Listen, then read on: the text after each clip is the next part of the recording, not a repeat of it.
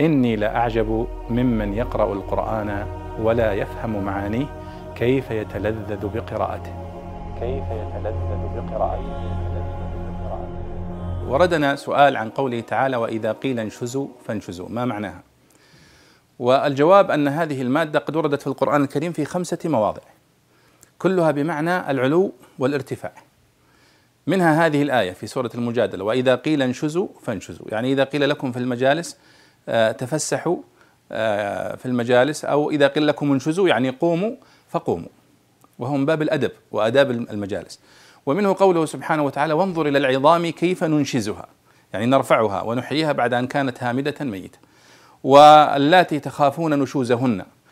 آه، وإن امرأة خافت من بعلها نشوزا. كلها بمعنى استعلاء الرجل على المرأة أو استعلاء المرأة على الرجل وتأبيه تأبيها عليه.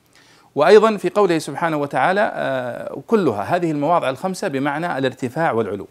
ومنه قولهم صوت نشاز إذا كان صوتا مرتفعا آه، خارجا عن سياق الأصوات المعتادة المؤدبة آه، المستوية في في في في رتمها فإنه يقال صوت نشاز فإذا هي مستخدمة في في عبارات الناس اليوم بهذا بهذا المعنى. أما في القرآن الكريم فقد وردت بمعنى النشوز نشوز المرأة على زوجها نشوز العظام وارتفاعها أحياءها بعد الموت وهكذا.